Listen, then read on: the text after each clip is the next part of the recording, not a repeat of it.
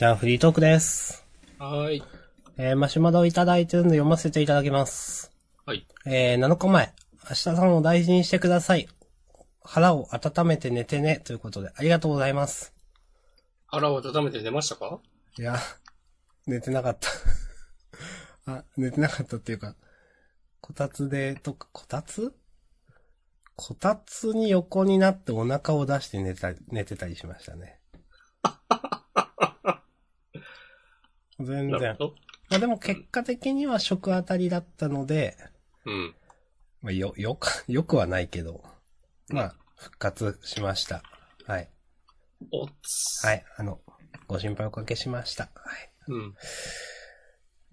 えーと、どうしよう。ちょっと順番前後しますが、先にこっちを話そうかな。えーと、約1時間前。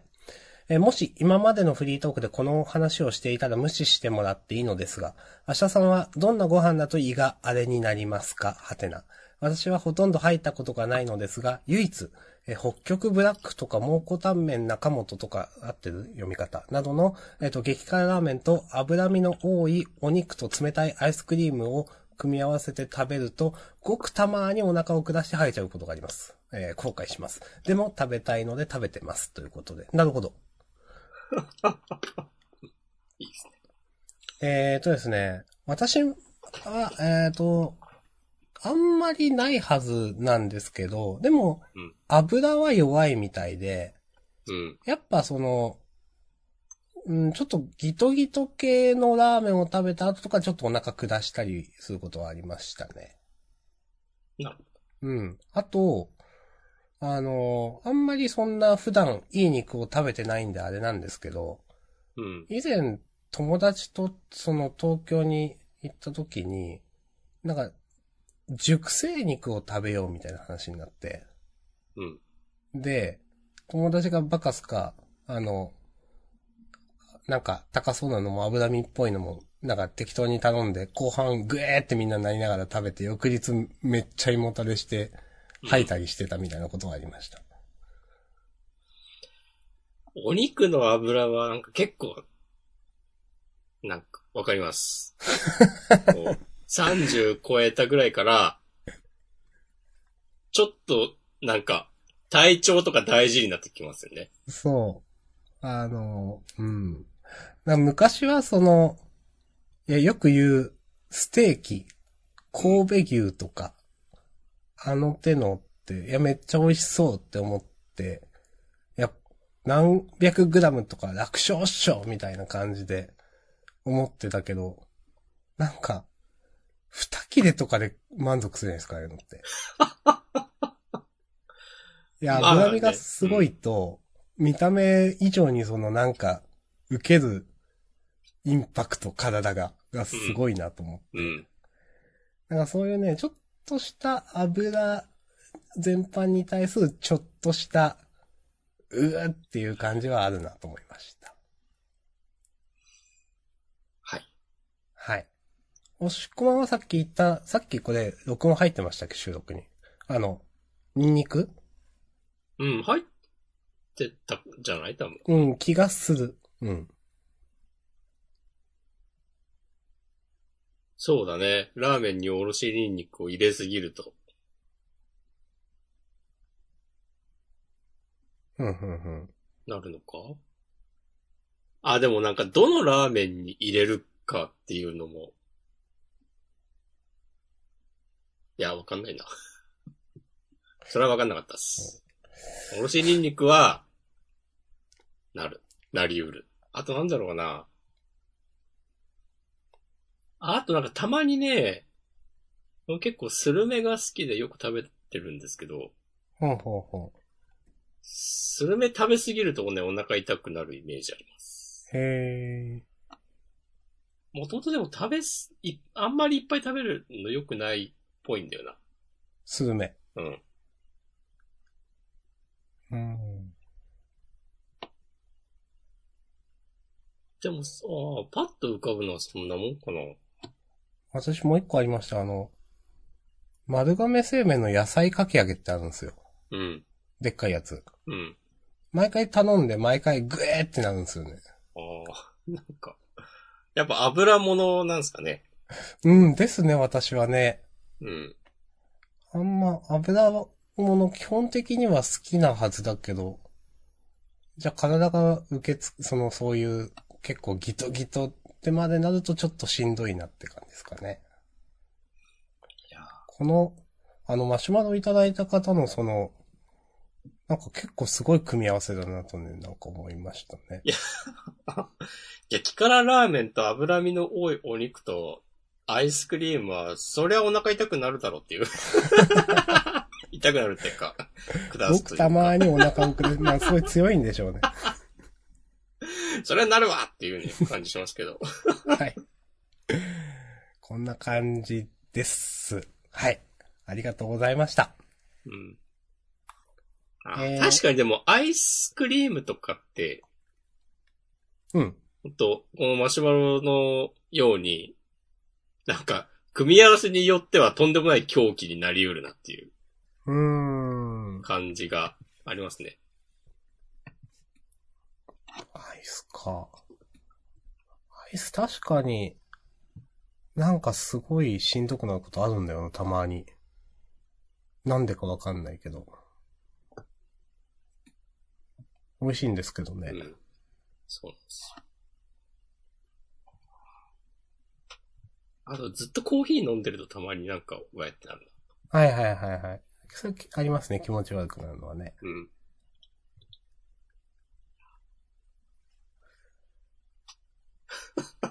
も う、もう、そう、健康、健康の話ばっかりしてもね、あれなんで。この私もスラックにね、うん。医者選びは重要っていうメモを 先週載せてたんで。話そうかな、それ。いや、じゃあお願いしますよ。私なんか手にイボがあるって話してましたっけ？いやー、わかんないですね。あの、半年くらい前からずっとあるんですよ。うん。去年の11月くらいかな。で、あの、今までいイボで以前治療してもらったところの先生が嫌で、うん。えっ、と、ちょっと結構嫌な先生だったので、うん。別のところに行ったんですよ。うん。で、あのーイボには3つの治し方があると言われて、うん。まあ、それは知ってたんですけど、えっ、と、あ、いや、ふえっ、と、1個は注射を打つ。うん。で、これ指に注射打つとかってめちゃくちゃ痛いんですよ。うん。で、一回私、足にイボができたことがあって、足の指に注射を打ったことがあって、うん。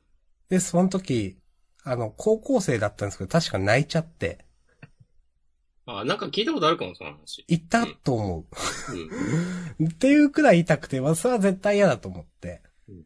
で、あと液体窒素で凝凍らせるみたいな。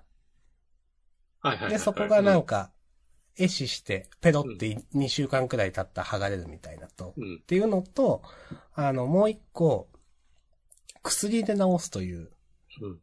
毎回ちょんちょんちょんって薬つけて、で、一週間くらい経ったら、なんかそこを、あの、えっ、と、まあ、エチケットバサミみたいな、なんかハサミでこう皮膚を切って、で、またちょんちょんちょんと薬つけてみたいなのをうん。繰り返すっていうので、まあ、その、私液体窒素ならしてもらってもいいかなと思ってたんですよ。まあ、痛いんですけど、まだ耐えられる痛み。でも、私が行ったお医者さんは、いや、ここの箇所は、皮膚の厚さがどうこうで液体窒素しないんです、うちはって言われて。うん。あ、そうなんだと思って。で、まあちょっと、どうなるかわかんないですけど、ちょっと薬でやってみましょうと。言われて、半年くらい経って全然治らなかったんですよね。うん。で、まあ、マジかよと思って、で、先生もちょっと諦め気味で、いや、そうそう、これ注射を考えた方がいいですよ、みたいな。はあ、そっか、と思って。もう注射やれば一発で治るんですよね、多分。で、いやー、ともう嫌だなと思って、もう、と思って。でも、そこの先生って実はちょっと、まあ、信用してないっていうとあれなんですけど、前にも、なんかその、別の症状、そこって、皮膚科と内科的なことをしているところで、うん。で、なんか、そこで出してもらったこの薬を出してもらったけど、全然良くならなくて別のところへ行ったら、なんか、ちょもうちょっとちゃんとした抗生剤とか飲んだ方がいいよって言われて、そっちを飲んだらすぐ治ったみたいなことがあって、ちょっと、どうかなと思って、この間別の病院に行ったんですよ。うん。で、したら、そこは、私覚えてなかったんですけど、10年くらい前にイボを治療してたらしくて、そこで。ええうん。で、まあ私が最初言った、なんか先生が嫌で行きたくなかったっていうところとはまた別の皮膚科で。うん。で、あ、なんか10年くらい前に来てますね、みたいな。うんえーって。で、うんちょっとその別のところでこうこうこれ薬で治したんですけど、治してたんですけど全然治らなくてって言ってて、あ、なるほどねって言われて、えっ、と、ここなんですけどって言って見せたら、え、ここは液体窒素が一番いいよってその先生は言うんですよ。うん。であ、ら。あらと思って、うん。で全然言ってること180度違うじゃんと思って。うん。で、その液体窒素は多分治るんですよ、今までの経験上。で、今まだその、先週かな？にジューってやって、いてててってなって、まだ、あの、血豆ができたような状態になってて、まだ治ってはないんですけど、はい多分治せるな、このまま治るだろうなっていうなんか思っていて、うん。なんか、この半年は何だったんだというね、なんか、という出来事がありました。お疲れ様です。はい。重要ですね。セカンドオピニオンってやつですね。そう。いや、なんか、でもこんなにもなんか、見解が違うのはちょっとびっくりした。180度違ったんで。ここは皮膚の厚みがどうだからその治療法はやらないんです。っていう先生と、いや、ここはそのやり方が一番いいですっていう先生がいたんで、うん。なんかね、同じ、その、まあ、医学って言ってもいろいろあるんでしょうけど、同じことを学んできてるのにこういうことが起こるんだなと思ってね、なんか。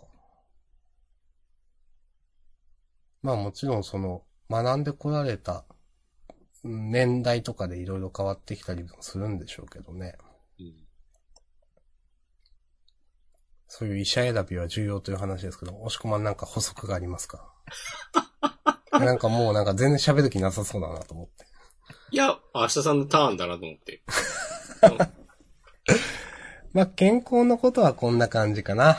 あの、まあ、でも医者選びは大事っていうのは、うん。俺はめっちゃ思ったのは、これまあ、前に話したことあるかもしれないけど、うん。歯医者って全然違うよなっていう。おー、そうですか。あんま、分かってないかも。なんかね、昔、二十歳ぐらいの時に、えーっとね、地元の、うん。なんか、小学校の定期検診とかでも来てくれるような感じの地域密着型の、うん。なんかその、その町のその地区に住んでたら誰もが知ってる、うん。古くからやってる歯医者、もうなんか、おじいちゃん手前みたいなうん医者の先生がいて、のとこに、まあ知ってるからっつってよく通ってて、うん。で、そこでね、親知らずを抜いた時めっちゃ痛くて、はいはいはいはい。それからまあ数年経って、別の近くの、なんか新しくできた歯医者で、親知らず抜いてもらった時は、全然痛くなくて、まあ痛いんだけど、うん。痛みの度合いが全然違くて、その、麻酔からもう痛さが違くて、わかる。ちょうど今言おうとしてました。なんか、なんか、初めて行く歯医者で、うん。なんかすごい、なんていうかな。釘打つガンみたいなのがあるじゃないですか。うん。でかい。うん。光線銃みたいな。そういう麻酔銃が出てきて、うん。すげえなと思って。うん。で、でもさ、なんか針が結構ちっちゃくて多分、うん。そんな痛くない、みたいな。で、それすごいなと思いました、前。そう。だからやっぱ技術の進歩ってあるんだなと思って、そう思った。その、多分昔からや、その、の、その歯医者さんは、多分設備とかもアップデートされてなくて、うん。多分何をするにも痛い。みたいな感じだったのが、もう最近のちゃんとしたいい設備の揃っている歯医者と、もうその麻酔もなんかちょっとチクッとするぐらいで、うん。しかも一瞬で効くし、で、なんか、その、作業、作業っていうか施術というか、もうその自体もなんか、さささっと終わるし、うん。だからまあ、設備も、設備でも変わるし、まあもちろん腕もあるんだろうけど、なんか全然同じ医者っつっても違うんだなっていう。いや、自分もそのよくよく思ったのが、半年薬もら、塗ってもらいに行ってたところって、うん。だいたい行って10分か15分で絶対呼ばれるんですよ。土曜日行くんですけど。で、今回行ったところって、うん。ざっくり1時間半か2時間待ったんですよね。人がいっぱいいる。そう。あ、やっぱそういうのあるんだなと思って、うんなんか。いや、ありますよ。うん。やっぱ重要だなと思いましたね。ねうんうん。はい。いいっすね、この、オーバーサーティーって感じの話題が続きますね。そうですね。いい医者選び。いや。まだ早くないか、ちょいや、でもなんか、いや、重要だなと思いっと。あまし、た。まあね。うん。あと、そうだな。ちょっとだけ関連づいてるけど、二郎系ラーメンを食べてきまして。うん。あの、私初めてで。で、島根県でね、最近できたっていう、前からいや、最近だと思うけどな。2店舗くらいあるのかな、島根に。2、3店舗あって。で、初めて食べてきました。二郎、そのものにも行ったことない？ないですね。うん。なるほど。なんか怖いイメージがあって。ああ、まあわかる。なんか、ロットみたいなの見出したら怒られるんでしょっていとかね。あと、コールをちゃんとしないと。う。なんかギルティって言われるんでしょ まあ、ほとんど、ね、そんなことないと思うけどね。うん、でもなんかそういうのがあること自体嫌じゃないですか、なんか。まあね、うん。だからちょっと怖いなっていうのはなんかあって。うんで、まあ、この間そういう、児童系ラーメンってできて、まあ美味しいとよくみんなが言っていたので、うん。この間、えっ、と、有給取った時かな、ちょっと初めてちょっと、た、ああ、そういえばた、食べたことないなと思って、食べに行こうと思って食べました。うん。で、あの、なんか普通みたいなサイズ頼んでちょっと後悔したんですけど、多分普通みたいなので大サイズとかなのかな？なんか。はいあ。んま、うんわかんないですけど、うん。で、すごく単純、というか、まあすごくストレートに言いますと、好みじゃなかったです。なるほど。あ酸っぱいんですね、なんか。酸っぱいイメージないけどな。じゃあ違うのか まあ、二郎系って言ってもまあピンキリですからね。な。うん。なんか結構その美味しいという声は何人かから聞いていたので、うん。いやなんか、まあ別になと思って、なんか、私的にはなんかその、もう、閉店した島根県唯一の家系ラーメンの店の方が美味しかったなと思って、うん。とかね、思ってね、ちょっと苦い自動デビューになりました。後半しんどかったし。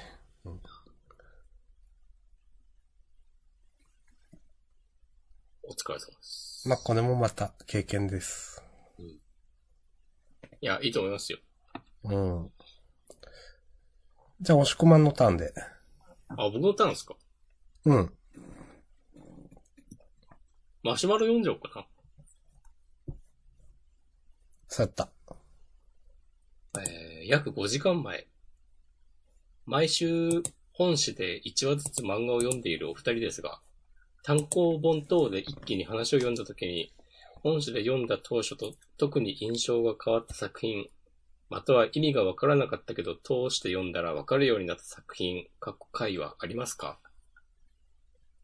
ありそうマシュマロありがとうございます。ありがとうございます。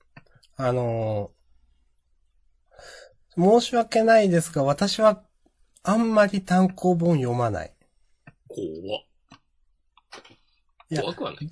ジャンプ本誌で買って、さらに単行本買うとか読むって結構ないですよ、と私は思っていて。うん。そう。押し込み結構買うじゃないですか、いろいろ。確かに、まあ途中で買わなくなってもするけど。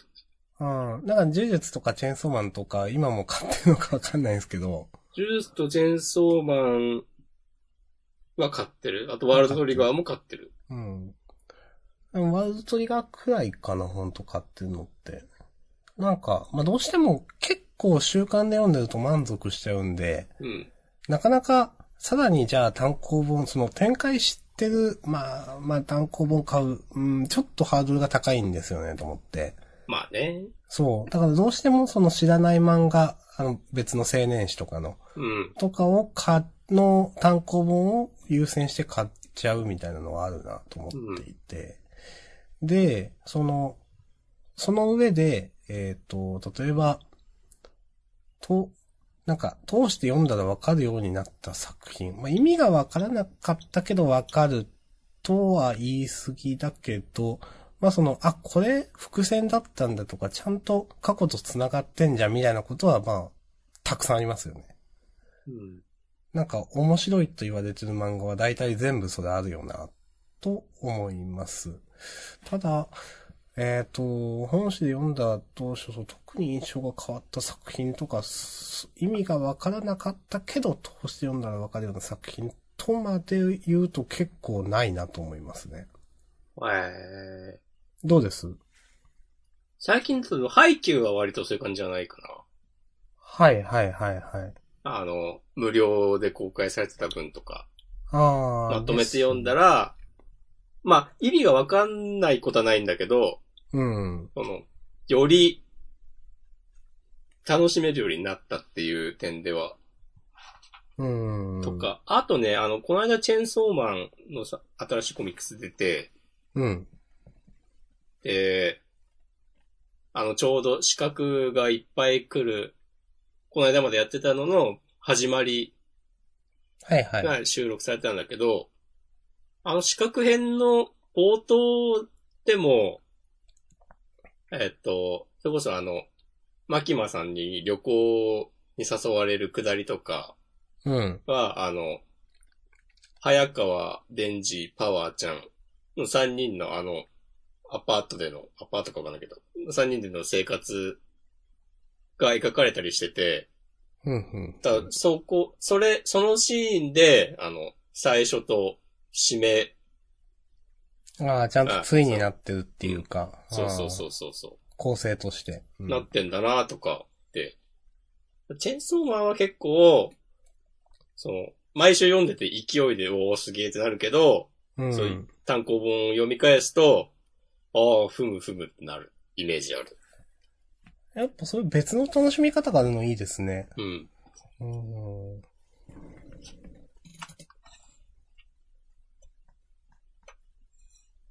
まあでも、呪術もそういうとこあるか。なんかまあでも、そういうとこありそうな漫画じゃないと、コミックス買うには至らないかなというのはありますね、逆に。わかる。その、それもだし、なんか、逆、逆、逆、逆にというかなんか続いてる漫画はそういうことができてるとも思うし、人気がある漫画は。うん。うん。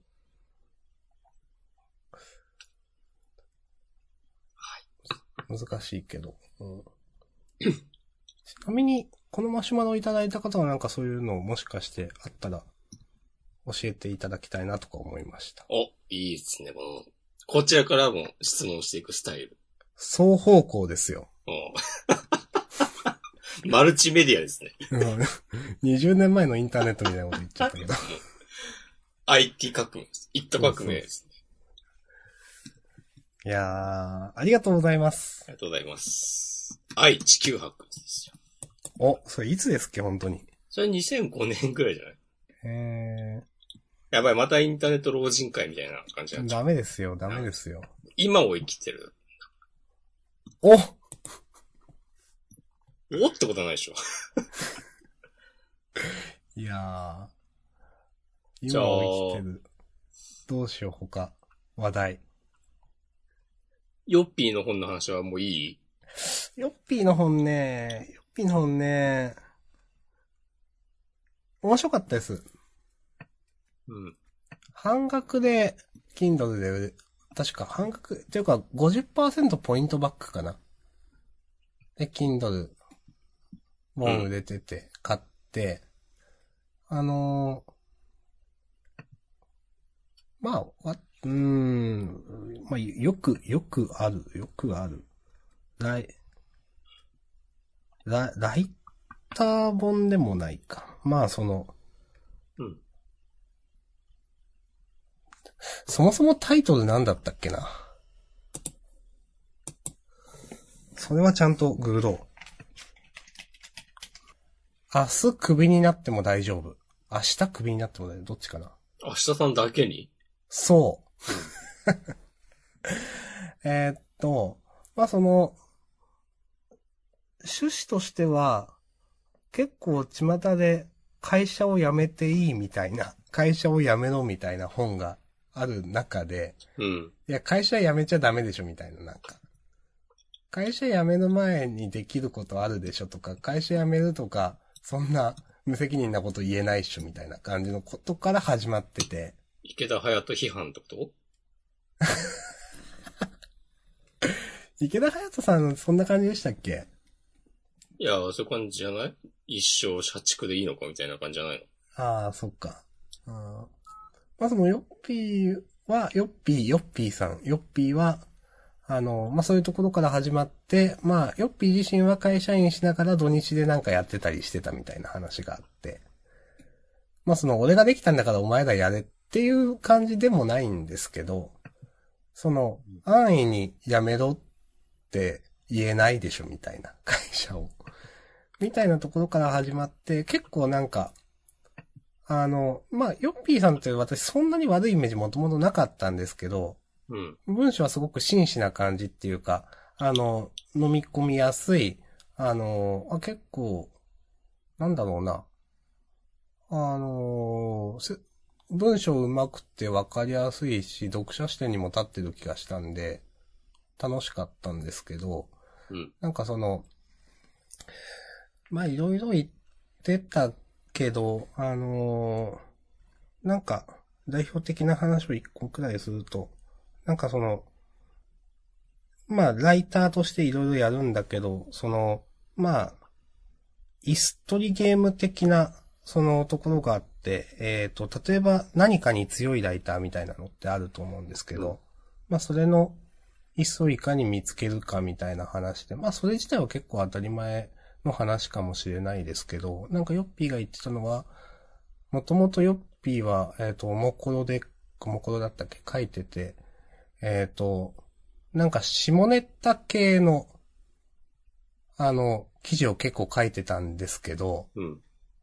あの、おもころで、えっと、新しく入ってきただか何だったか。まあ、前、ヨッピーは、なんか、何やったっけ？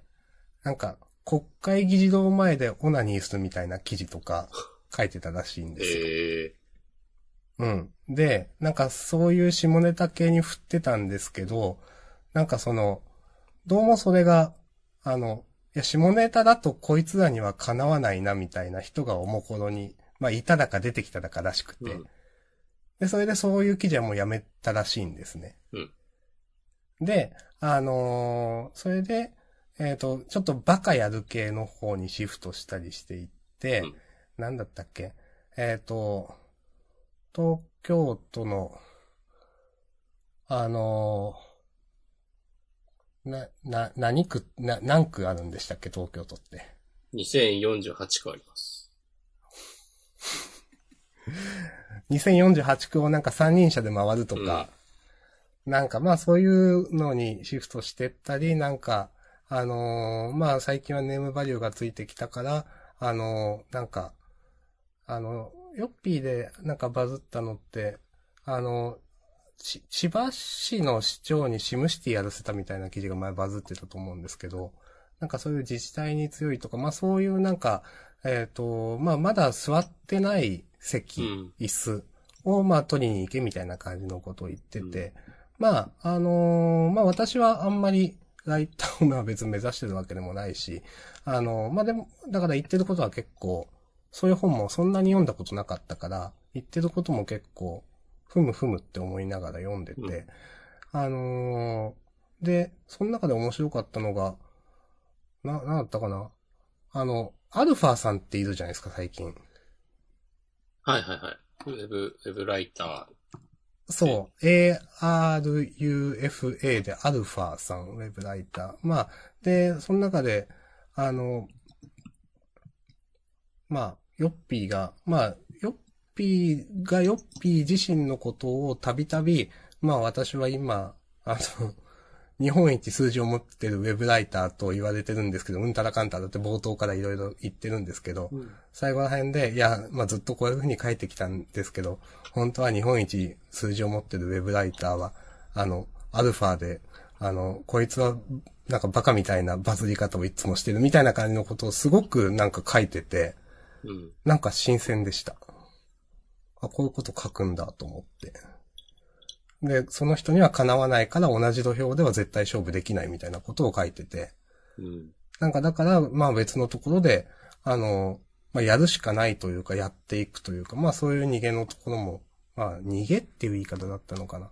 まあ結構なんかそういうふうに、もともとヨッピーさん自体私嫌いじゃないし、なんか頭良さそうな人だなって思ってるし、なんですけど、なんかそれがすごく出た本だなと思って楽しく読めました。というお話です。お疲れ様です。はいうん。なんかありますか？ヨッピーさんに関して。いや、もう、恐れ多いですよ。恐れ多いってこともないか。そんなことないでしそんなことは別にないけど。ょ。そうで、そう、ヨッピーさんの本良かったってツイートしたら、うん。なんかいきなり、そう、ヨッピーさんにリツイートされて、うん。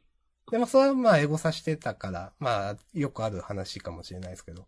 で、多分そのヨッピーさんをフォローしてる人からいきなりなんか、うん。引用リツイートされて、うん。で、別にその引用リツイート自体は全く敵意のあるものでも何でもなくて、あ、この本をでも読んだわ、何々だったな、みたいな感じの。うん。私のツイートに引用リツイートされて、うん。そういう知らない人からなんか引用リツイートされるっていう行為が何年かぶりで、うん。あ、ツイッターってそういえばこういうツールだったなとかね、なんか思いました。そうだね。そういうこともできちゃいますね。そう、実は。もう忘れてました。完全になんか、動物園の檻の中みたいな感じで。こあの、野生みたいな、あ、これがツイッターかとなんかね、思いました。ああ、なるほどね。そうそうそう。そういうことがありました。ありがとうございます。なんか、ないですか？コメントは。なんか、結局でもなんか誰も座ってない椅子を探す競争に参加しなきゃいけないのかっていう。そうですね。まあまあまあ、そう、それは、それはそれでね、まあそういうことをしたい人に向けた本うん。だからそういうこと言ってんだと思うけど、うん。なんかな、椅子取りゲームとか一切やりたくないんだようん。まあ、わかる。な。あの、別に僕もライターになりたいとかなんかそういうのないですけ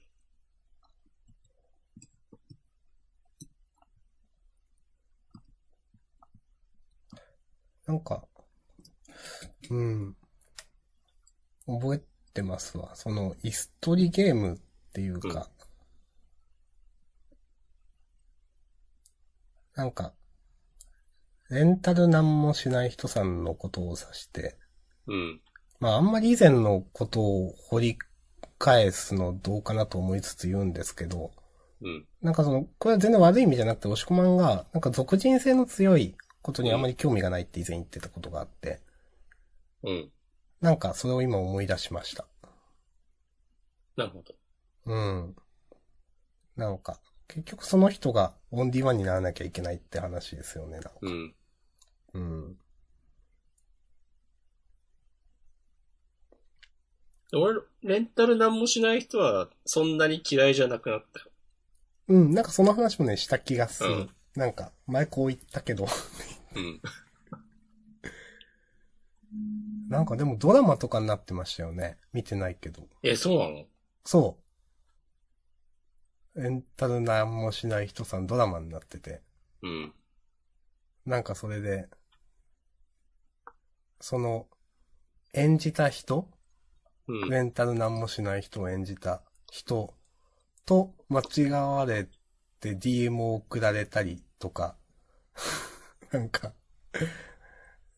とか、あの、レンタルなんもしない人のそのドラマで出てきたところに行ったら、その演者さんのファンなんですかとか言われたりとかっていう大変そうだなと思いました。あ、ほ本人が。そう。なるほどね。えーファンなんですかだか、ドラマ見てきたんですかとかなんか言われて。いや、私なんですけど、うん、そうとは言えないっていうう。ん。まあ、あるあるですね。まあ、そうそう。とかね。ああ、イストリゲーム参加しようかな。うーん。本気で。それ何ラライターですか？ライター。嘘ライター？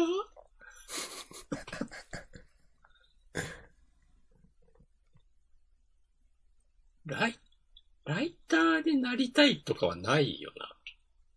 自分もないですね。なんかになりたいとか。まあ今たまたまさ、なんかいろいろあって連載とかしてますけど、うん。それも別になんか、まあもちろんありがたい話ではあるんですけど、うん。なんて言えばいいんだろうね。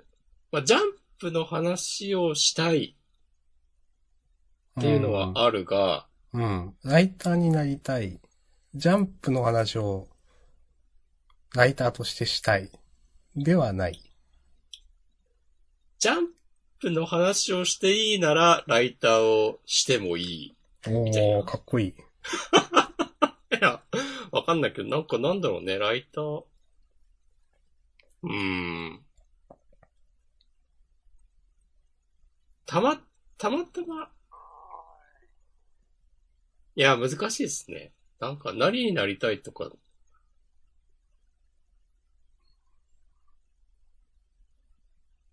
この話はね、広がらない気がするな。オッケー そういう。そのヨッピーの本は、うん。なんかどういう人に向けて書かれた本なの？その、なんか、し会社、会社組織で、なんか、くすぶっている若者に向けたみたいな感じなの？うーん。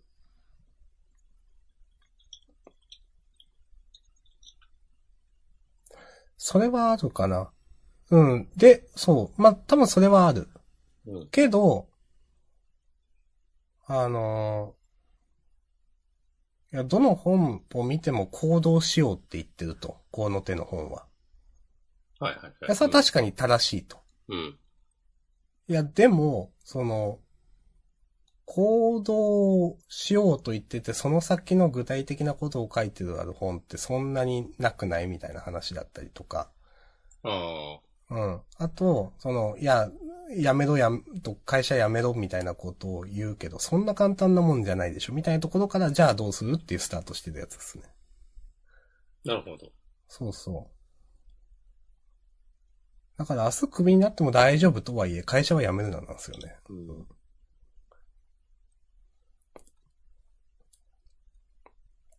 それでも、なんかやっぱど、どこか現状を変えたいと思っているけど、踏み出せない人に向けたみたいな感じなのかね。うん、だと思います。うんなるほどね。そう。私は、まあ、変えたい。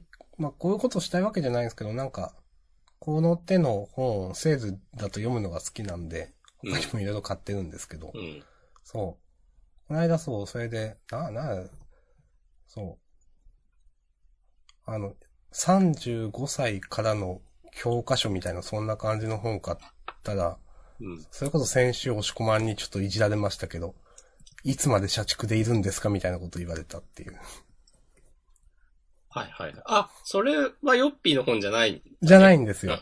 そう。別の本。で、うん。その人は、えっ、と、どこだったかな？なんか、リクルートかなんかにいて、うん。その本を書いた人は。で、そこから民間の、えっ、と、なんか、東東京都初の民間の校長先生だかになってみたいな、結構そのバリバリ突き進んできた人みたいな。うん。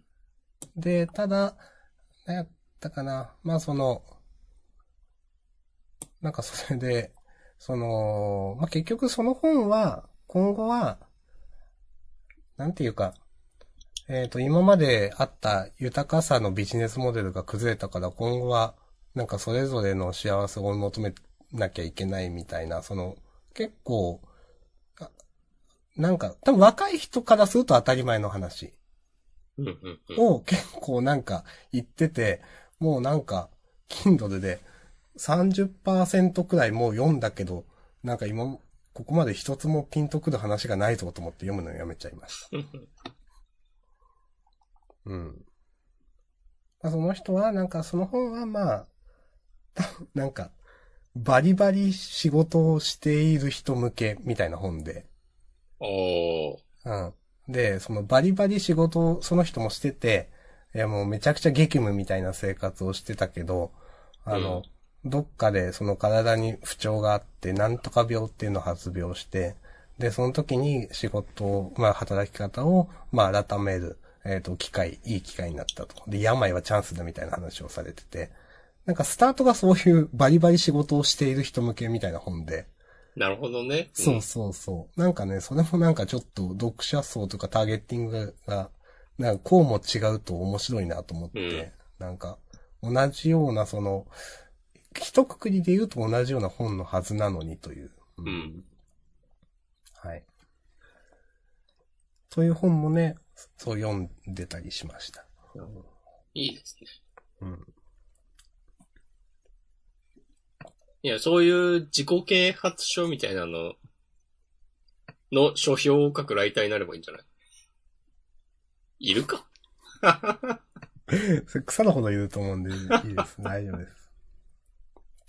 でもなんかそういうさ、椅子、誰も座ってない椅子ってさ、これも前も言ったかもしれないけど、その看板の付け方だけじゃんみたいなとこあるじゃないですか。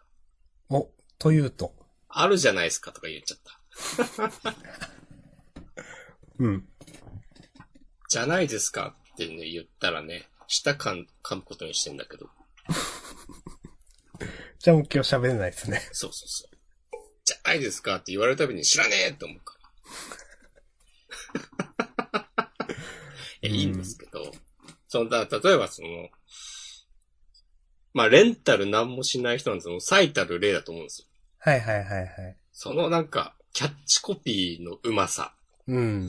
みたいな。なんかそういうとこで戦いたくねえんだよなっていう。うーん。なん言わんとしてることはすごくわかる。うん。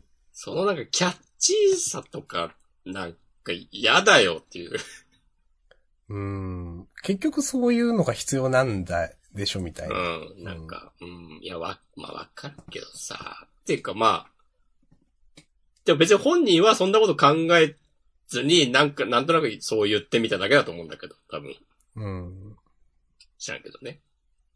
そういう、なん、なんすかね、自意識が邪魔をするのか、なんか覚悟が足りないのか、わかんないけど。いや、まあとかじゃなくないかな。まあ、覚悟とかじゃないか。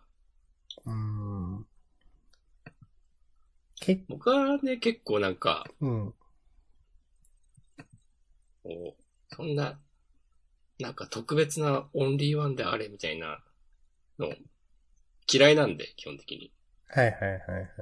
別に何も、何も成し遂げてなくても楽しく生きていたいので、うん。なんかそういう、何者かであれみたいな話は基本的に、ちょっと眉をね、潜めちゃいますね。そういう、そういう私でございます。はい。よろしくおいやいや願いしま、す。いいと思います。すごくわかります。そうそううん。まあ、結局ね、選ばれないといけないですよね、そういう生き方だとね。うん。うん。勝たないといけないですよね。まあいいんだけど。うん。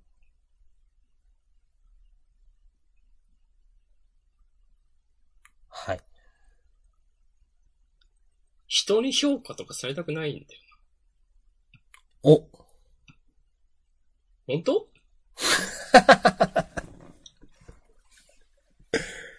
いや、それちょっと深掘りしましょうよ。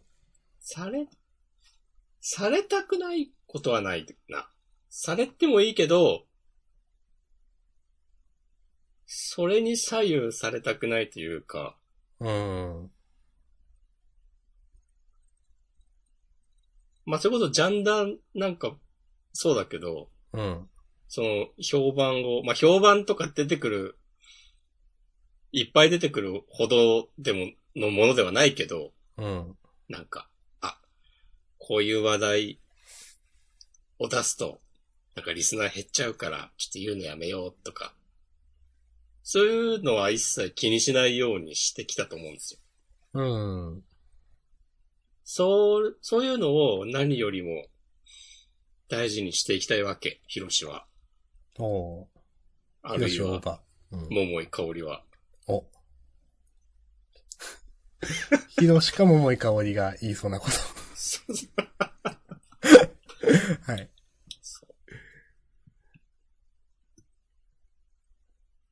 そんな感じ？うーん。なんか言おうとしたけどな、何やったかな。え、桃井香りに持って帰ってしまった。うん。うん。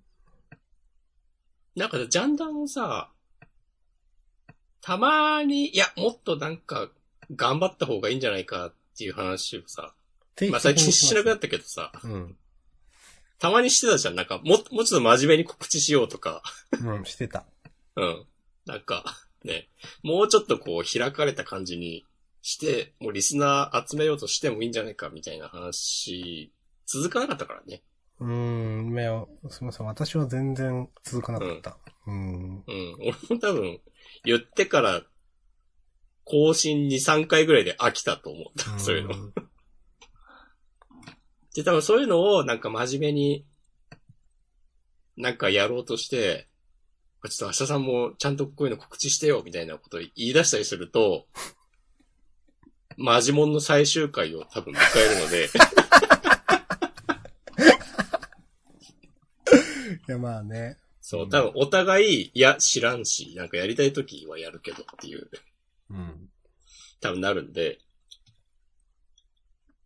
なんかね、いや、まあ、どうなんだろう。うん。いや、ジャンダンで天下は取れないでしょっていう。お、と思うんですよ。や、取る必要ないし。取ろうとも思ってないし。そうそうそう。あのー、なんだろう。うーん。うん、まあでもそう、それしかないかな。なんか、どっかで、まあ自分だけの話をするとジャンダン関係なく。うん。どっかでなんか、どうやら自分は凡人だぞって思ったんですよね。おうはい。いつだったかわかんないけど。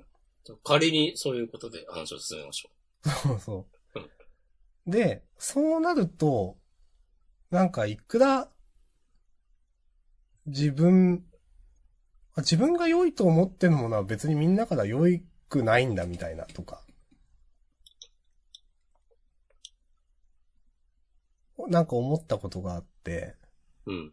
それは今だと当たり前に思ってることなんですけど、うんなんかじゃあ、なんかそもそも自分がそう、まあ、そういった自分で何かを表現するというか、自分で何かをすることで、人気を得ようとすることって多分無理だなってなんか思ったんですよ、その時。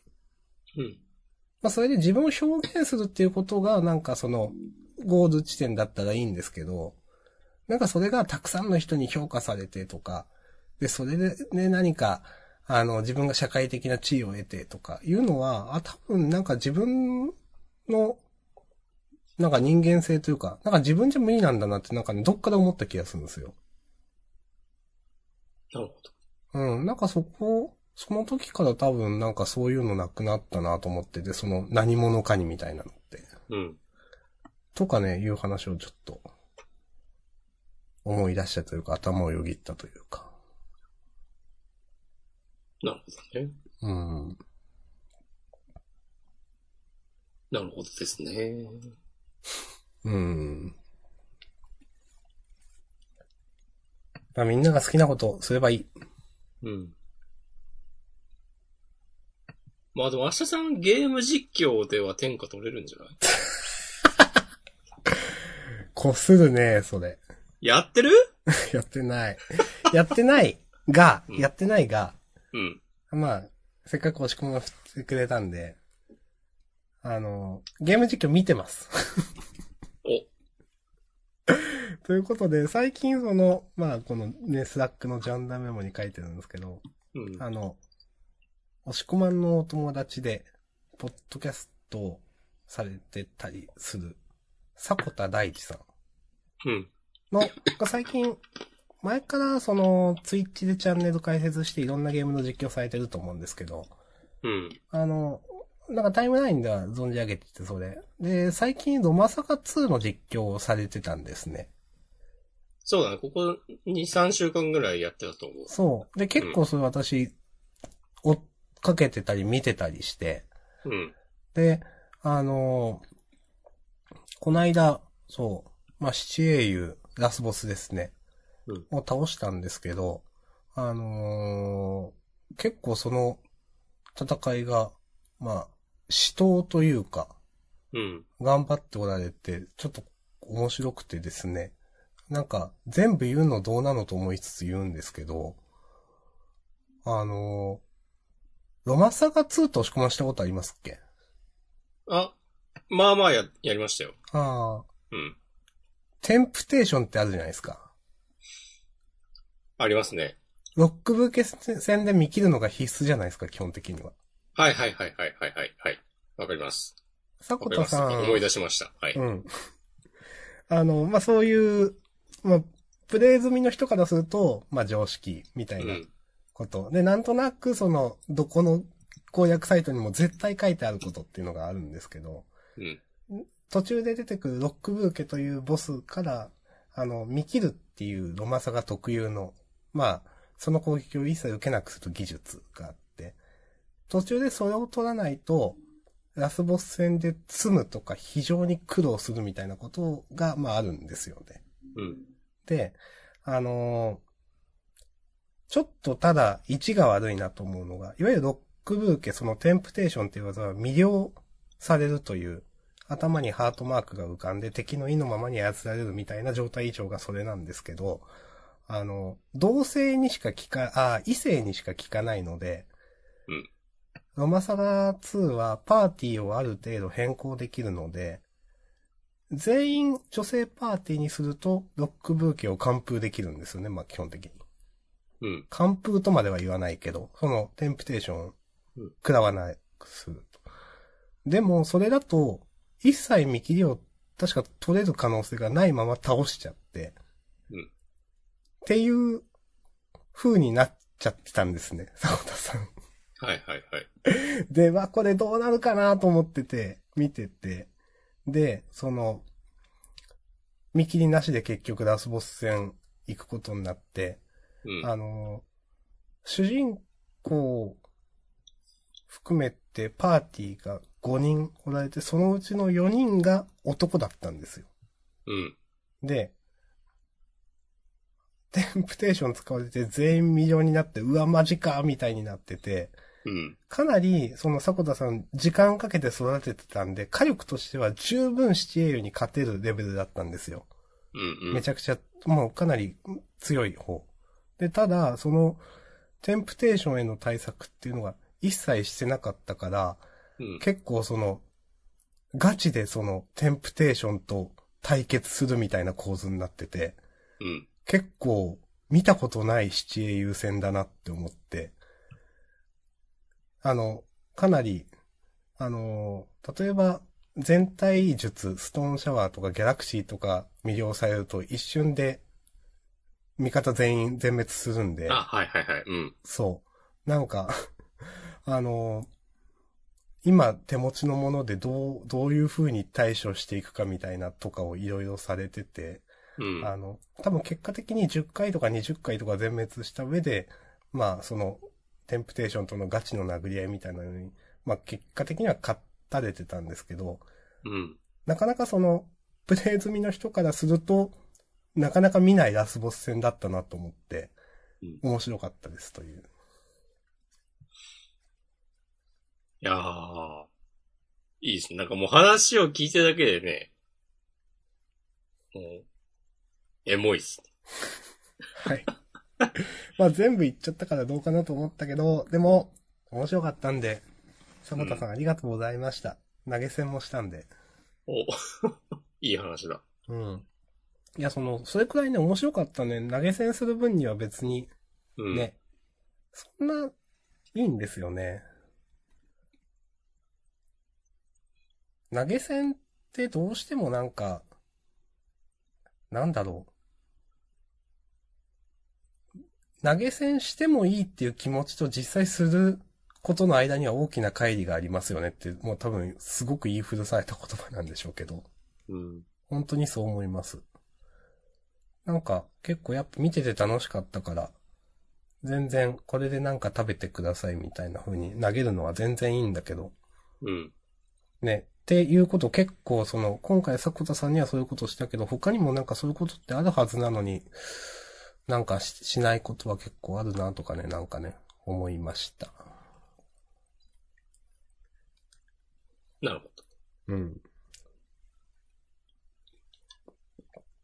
なんか、大地さんのゲーム実況はね、なんか、ちょうどいいんだよな。他の、ロマサガ2のはあんま見てなかったけど、うん。なんか FF7 リメイクのはいはいはい。とか、あと動物の森とかのはね、見てたかな。あとポケモンとかやってたのは、ちょいちょい見てたかも。うんうん。なんか、まあ、な、なんていう、ああいう、いい感じの大人の人が、なんか、いい感じにやってるゲーム配信って、なかなかないんですよね。あの、わかる、わかるし、これ何週間前にも話したようなやつですね。あ、そうそうそうそうそうそうそう。いやめっちゃガチガチ、バッチバチの、バッチコリ、その、やってるゲームに詳しい、めっちゃオオタク気質の人か、あとまあ、結構若いノリの人とか、うん。なんか、こう、あんましこう、多様性がない感じがあって、うん。まあどうしてもその、テンプレートみたいな、うん、実況のテンプレートってできちゃいますよね、なんかね。人気のある人から流れるというか。うんあとまあなんか、上手くないと、やっちゃいけないみたいな空気とか、うん。うんなんかいろいろあってね。やっぱ明日さんがね、その辺の空気感をね、打破して、やっぱ天下取れるんじゃないかなって、いやそういうのはいいかな、別に。ストリーマーとして。ストリーマーね。うん。ストリーマーって言い方全然ピンとこねえな、まだ。うん。はい。なんか、なんとなく、あの、Google で検索してたら、うん。あの、サガシリーズのプロ、プロデューサーなのかなあの、河津さんが、うん。がツイッターで、ロマサガ2でロックブーケを撃破する皇帝、女子パーティーを組めばテンプテーションを恐れる必要がない。あえて男子パーティーで見切りを狙うのもありでしょう。しかし、最後の戦いでテンプテーションの見切りを持っていなくても、なんとかなるものですっていう。まさにそれについてね、ツイートしてますね。いいいいですね、そういう。2000 2014年11月、あおー10月に、10月11日。そう、それで、そう、そういえば、迫田さんは、いや、当時これネットないじゃん。みんなどうしてたのみたいなことをぼやいててちょっと受けました。うん。まあなんか、みんな今日、なんか、学校とかで話してたんですかね、みんな。ファミ通とかに書いてたあったんじゃない？多分。あー。私リアルタイムじゃないのでわかんないですけど、うん。そうなんかな。うん。いやまあ、確かにそのね、プレイしたことある人ならみんな知ってるみたいな、うんそれを取っとかないとっていう。まあでも、そのほとんど予備知識なしでプレイみたいなことを、あのう、ん。冠につけて、確かその実況のタイトル面つけてされてて、本当にそんな感じで、うん。おお疲れ様ですと思いました。いいですね。うん。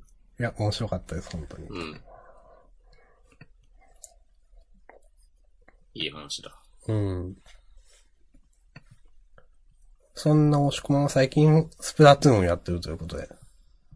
先週、ふと思い立って、うん。机を片付けて、おおはい。で、なんかディスプレイとか、ちゃんと繋いで、ゲームできるようにしたんですよ。うん。なんか、そしたら、ずっとやっちゃいますね。いいですね。なんかずっと、もうなんか、その、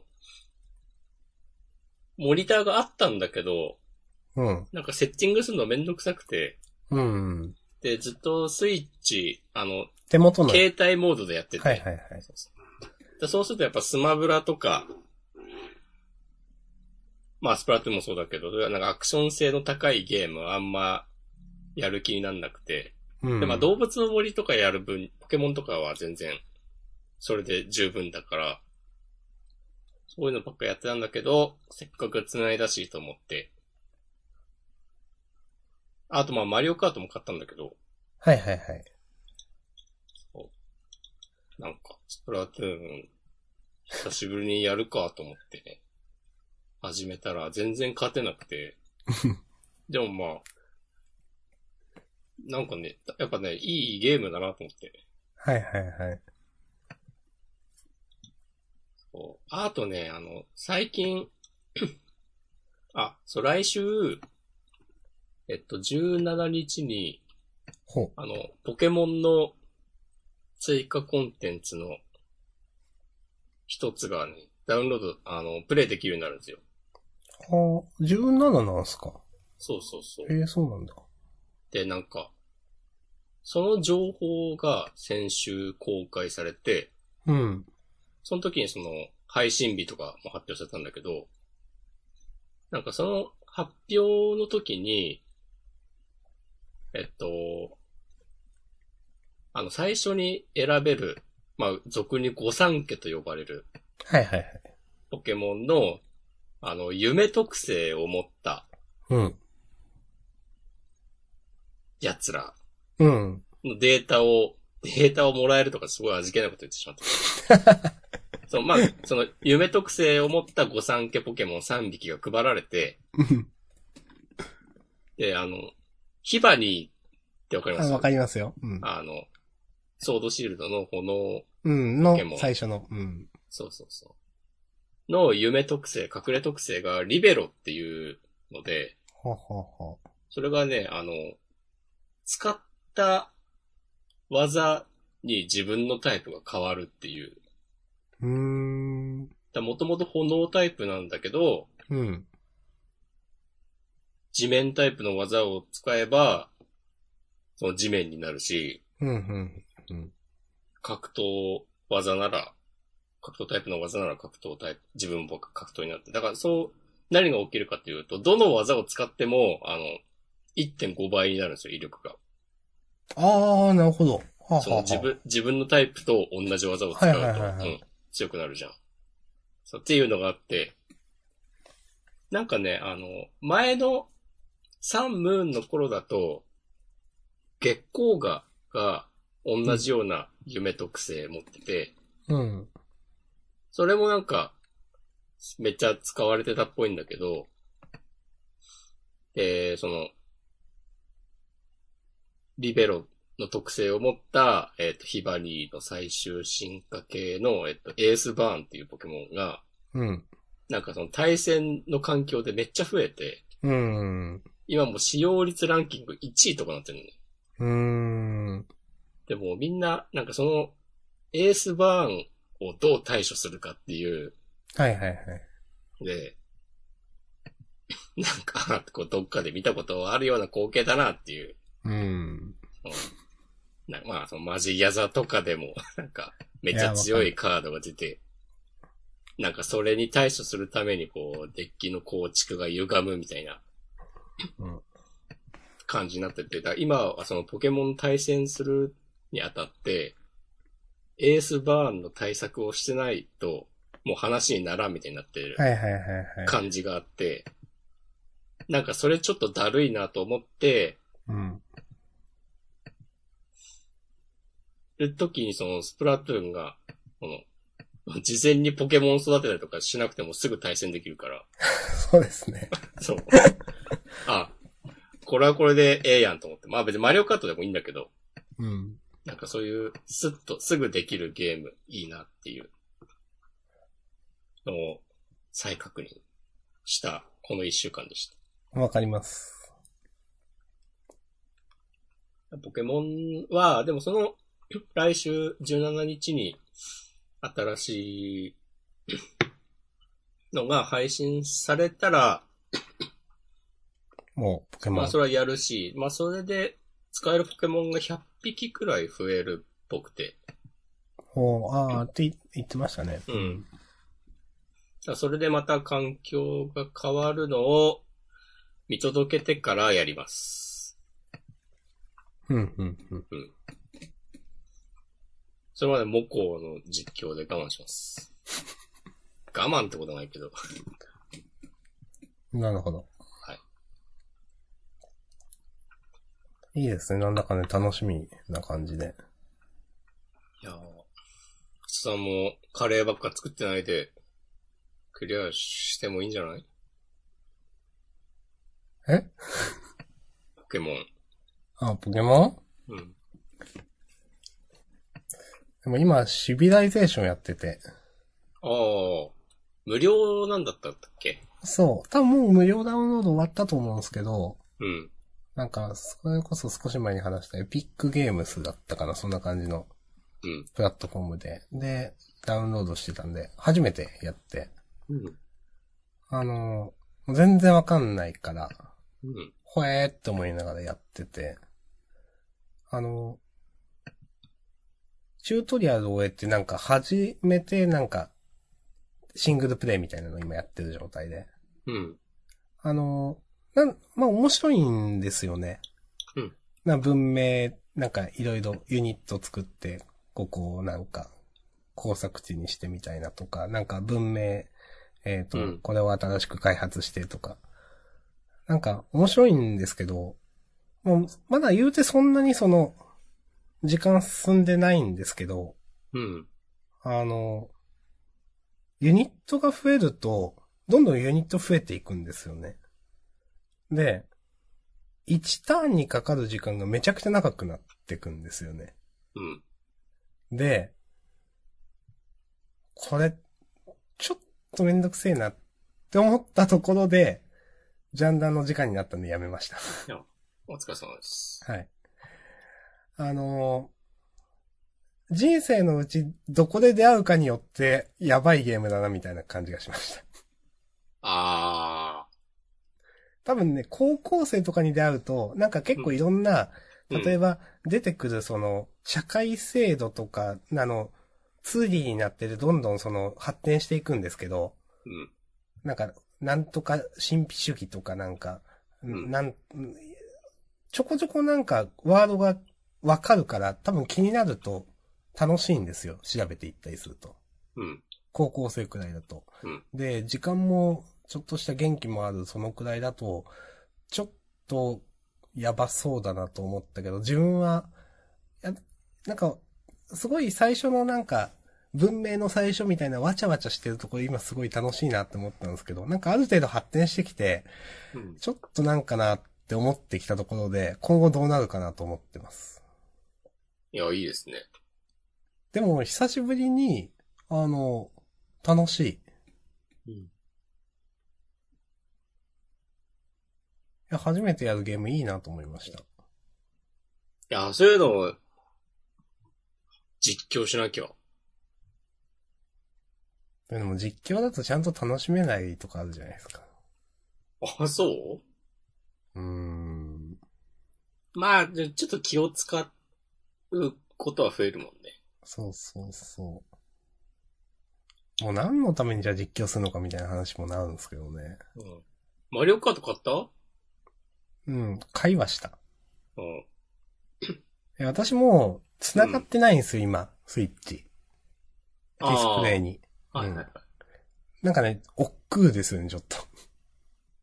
あ、だってマリオカートはね、携帯モードでもね、まあできるよ。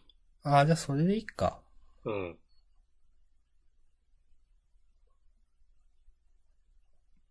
ちょっと俺はそれでやってた。うん。あの、いや、それこそ本当にキャプチャーボードもちゃんと買おうと思ったりね、してます。うん。もう、もうジャンダンリスナーの皆さんも続々とマリオカートを買ってますよ。本当に？その、ジャンダン杯のために。うんじゃあ、やらんといけんな。うん。続報を待てということで。お願いします。はい。一応やるつもりです、ちゃんと今回は。うん。今まで流れ、流しに流してきた、この、この手の。この、ジャンダン杯という単語だけはもう何年前からあるんだっていうね。はい。いや、でも、もう、やるぞ。やるぞ。やる、やるやる言ってさ。やるやる詐欺です、ほんと。ほんとそうだよ。もうなんか、どれだけのタイトルでやるって言ったかっていうね。すいません。やるって言ったけどやらなかったジャンダン杯の一覧とかね。作れますよ。知らんけど。やるぞ。マリオカート。でマリオカートもさ、なんかあれ3年前とかに出たゲームだし、うん。遡るとマリオカート8って Wii U で出てて、うん。で、多分 Wii U 版がそんなに売れなかったのもあって、スイッチで8デラックスっつって、多分追加要素とか足して出したんだと思うんだけど、うん。なんか普通に今でもめっちゃ遊ばれてるっぽくて、なんかその、結構、その VTuber さんとかでされてるのはよく見る。そうそうそうそうそう。うん、だから、なんか、い、一過性の同地とかじゃなくて、もうなんか、結構みんな普通にしてるよね、みたいな、いつになっても。みたいなソフトではありますよね、確かにね。うう。ん。なんかそういう感じなんだっていう。う。んまあ確かにね、いつになっても遊べるし、うん、みんなで楽しいし、みたいなゲームですけどね。うん。いやーあとね、世界の遊び大全51はね、ちょっと面白そうなんですよね、やっぱし。あれはや、買いました？買ってない。でもあれもオンライン対戦でできる。うん。あの、友達が買ってました。おういいっすで、ね。タイムラインでやってて、へえと思って。五目並べとかしたいわ。しましょ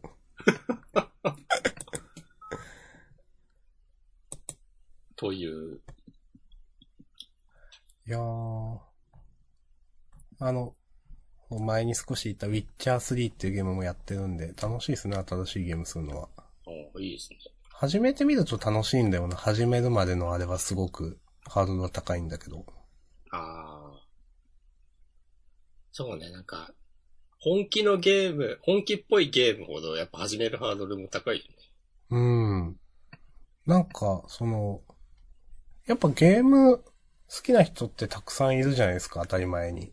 うん。なんか、あと私が手を出せてないゲームに、うん。あの、ダークソウルとか、はいはいはいはいはい。あの、赤道とか、うん。ああいう死にゲーだけどめっちゃ人気あるみたいな、うん。とかはね、ちょっとやってみたいと思ってます。ああ。いいんじゃないですか。俺もね、ブレスオブザワイルドね、もう一回やろうかなと思ってるの。おー、いいじゃないですか。なぜなら、ちゃんと環境が整ったから。ああ、そうでしたね。うんそっ。かそっか。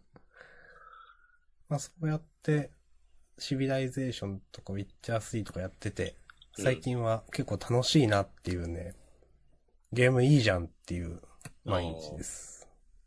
明日さんずっとつまんなそうに生きてたもんね。そんなことないでしょ。ならよかった。はい。はい。まあそんな感じかなと思う。終わりますか？うん。えーっと、最後にマシュマロとかがあるかもう一回一応見るけど。お、偉い。もう1時過ぎてますよ。15分前。押し込まんさんがバチコリをしっかりと使っている。ってことでバチコリやっていきます。バチコリは、モコさんの実況のワードなんですか？うん、モコがよく言っている。あオリジナルかは知らんけど。あ。うん。その知識はあるんですけど、うん。なんか、みんな使ってんのかな？モコさんがよく使うのかな？わかんないなとうん。まあまあ、で、他の人はあんまり聞かんかな。思って。うん。バチコリやっていく、うーうーみたいな。ちょっと、モコのモノマネ練習しとくわ。お、ようんろ。しくお願いします。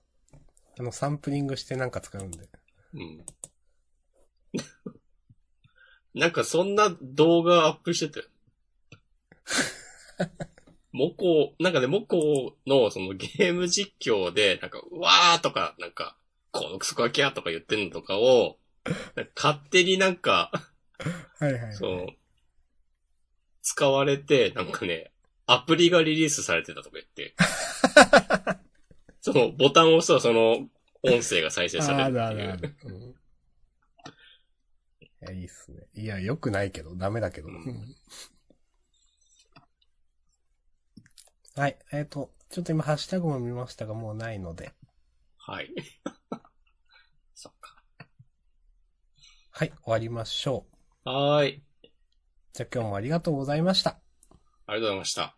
はい。また来週、さようなら。さよなら。あちこり終わっていく。テイクー。